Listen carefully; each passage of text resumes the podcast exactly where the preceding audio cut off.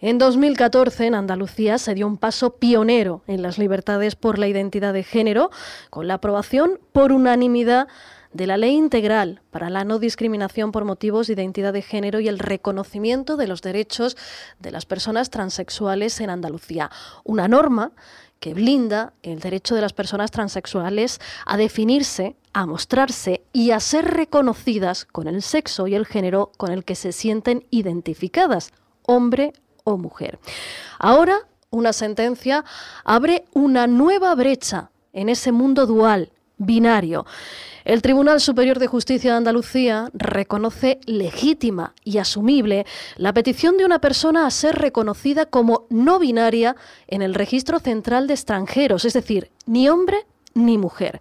Lo ha conseguido Andrea Speck, una persona de origen alemán que lleva 10 años viviendo en Sevilla y que tras años de litigio ha logrado que se reconozca lo que ya se le reconoce en su país de origen, que conste en la casilla de sexo como indeterminado X o con una expresión similar. Es un pequeño paso que tiene letra pequeña, porque la sentencia puntualiza que no se trata de admitir indeterminado como mención en el registro civil español, sino de hacer coincidir los datos personales que tienen las autoridades españolas con los que dispone el país de origen. Hoy queremos hablar de esta sentencia con su protagonista, Andrea Speck. Bienvenido a la onda local de Andalucía, bienvenide. Buenos días, sí, gracias. ¿Qué tal? Bueno, para empezar, eh, a partir de ahora, en el registro central de extranjeros figura con género indeterminado, con X o con una expresión similar, que es lo que dice la sentencia. ¿Qué supone esto, Andrea? Vale, a partir de ahora no lo sé. La policía tiene que cumplir con la sentencia y cuánto tiempo van a tardar, no sabemos, ¿no? Pero personalmente supongo que es una satisfacción, porque además es una lucha eh, en la que lleva enfrascade varios años. Eh, ¿cómo, lo ha vivido? Vale, ha sido a veces un poco difícil. Yo he empezado esta lucha concreto eh, en 2018, hace cinco años, cuando ya tenía mi pasaporte alemán con la X. Entonces, para actualizar mis datos, el registro de de extranjeros.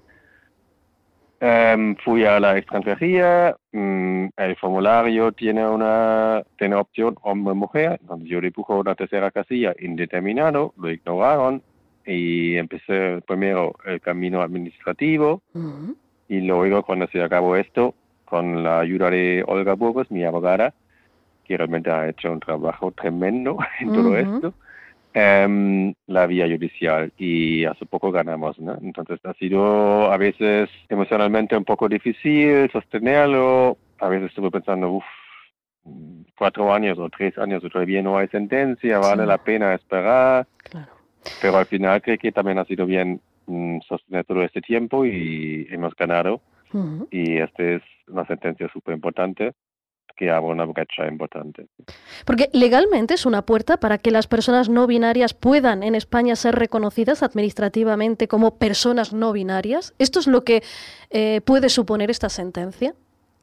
Vale, es un poco más complejo. En el momento la sentencia se basa en el derecho europeo, significa que hay un derecho de libre circulación y el estado civil que yo tengo en mi país de origen, en mi caso Alemania, tiene que ser respetado por el país a donde voy.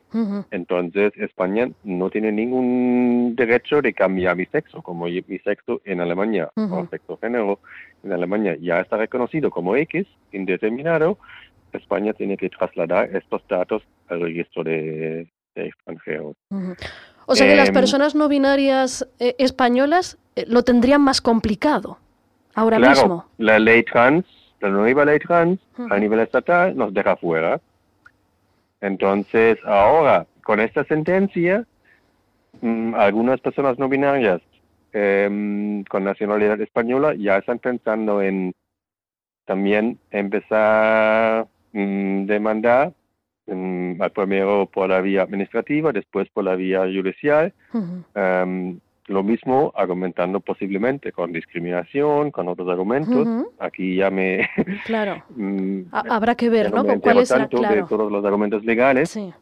Pero es claro, si hay una discriminación que una persona española no puede tener la X mientras una persona de otro país que, vive aquí, sí, claro. Y, Andrea, vamos a explicar, vamos al origen, porque e, estoy convencida que habrá gente que nos está escuchando que dice, bueno, estamos hablando de personas no binarias, pero eso exactamente qué es. ¿Cómo podríamos explicar em, qué es una persona binaria?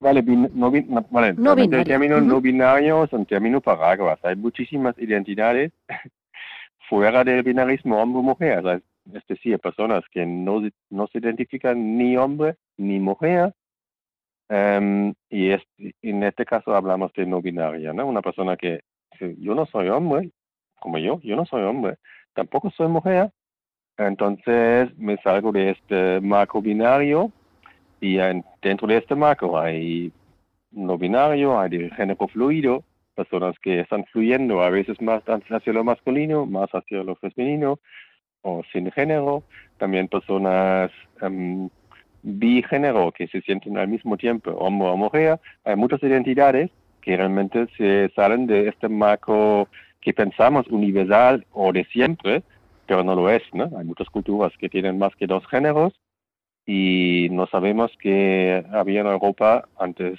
del cristianismo, hace 500 años, Em, este sistema de dos géneros, dos sexos, no es universal. E, este tema está dando mucho de qué hablar eh, en muchos sentidos.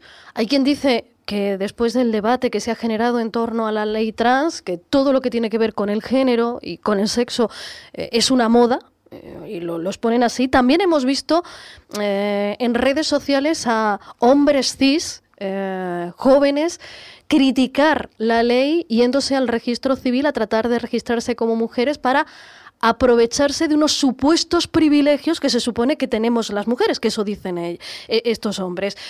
Eh, en toda esta amalgama de cosas donde se está hablando con muchas opiniones sin ningún fundamento, donde se están haciendo críticas sin ningún fundamento, em, ¿Qué, educación hay que hacer? ¿Cómo, le podríamos explicar a la audiencia qué está pasando y por qué hay una necesidad de repensar los modelos, de entender y representar eh, el género en nuestra sociedad? Vale, yo creo que, bueno, primero hay, hay mucha información completamente incorrecta sobre la ley trans, como este que, vale, y que mujeres tienen privilegios, no lo veo, los que tienen privilegios en esa sociedad siempre son los hombres cis, ¿no? Em, pero creo que el sistema binario de género y sexo realmente nos está limitando a todos. Da igual si somos personas no binarias, mm, personas transbinarias, hombres o mujeres cis, porque hay una presión de cumplir con ciertas normas de género que hace daño a casi todos. Hay casi ninguna persona que se, que se beneficia de esto. Si no eres realmente un hombre super hegemónico masculino, eh, y si lo eres también, tienes tu daño porque tienes que suprimir tus emociones tu, y todas estas cosas.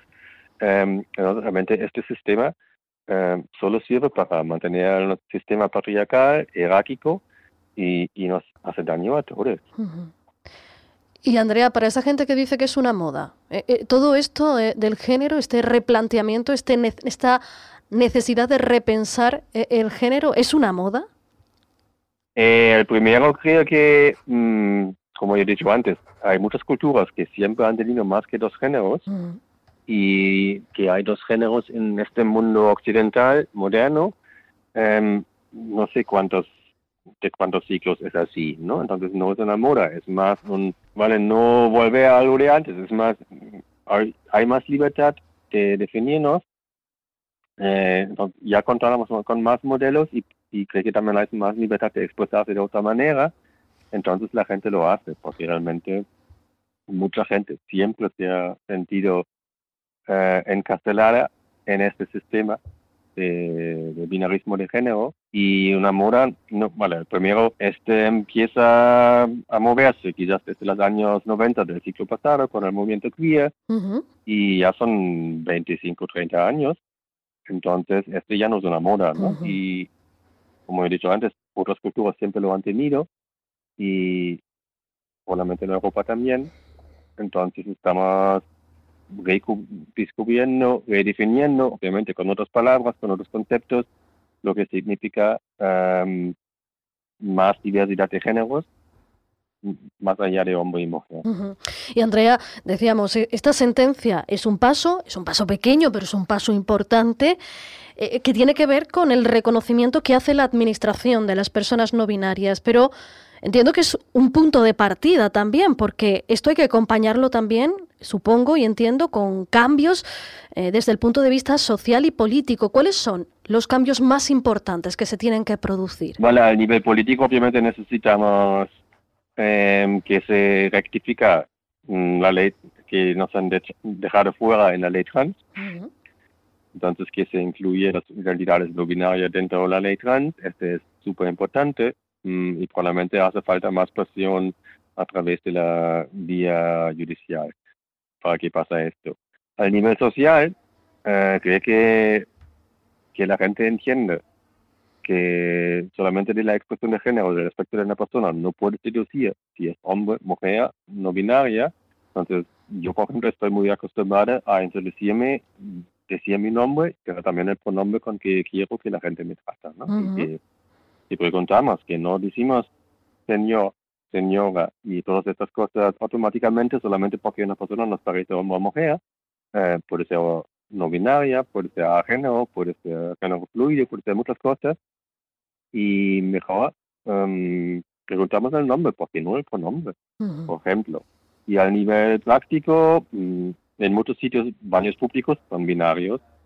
Hay que cambiar muchos sitios. Mm, y al gimnasio, a la piscina, los vestuarios son binarios. Em, y yo no sé dónde ir. Es complicado. Porque tenemos que cambiar muchas cosas para realmente mm, incluye la diversidad de géneros que hay en el mundo. Pues están cambiando cosas, eso es indudable, y esta sentencia sin duda es un paso más en esa línea de ir saliendo de corsés, de ir rompiendo eh, modelos que aprisionan el género. Y hoy queríamos hablar con la persona protagonista de esta sentencia que supone un paso importante. Andrea Speck, un placer poder hablar contigo. Gracias.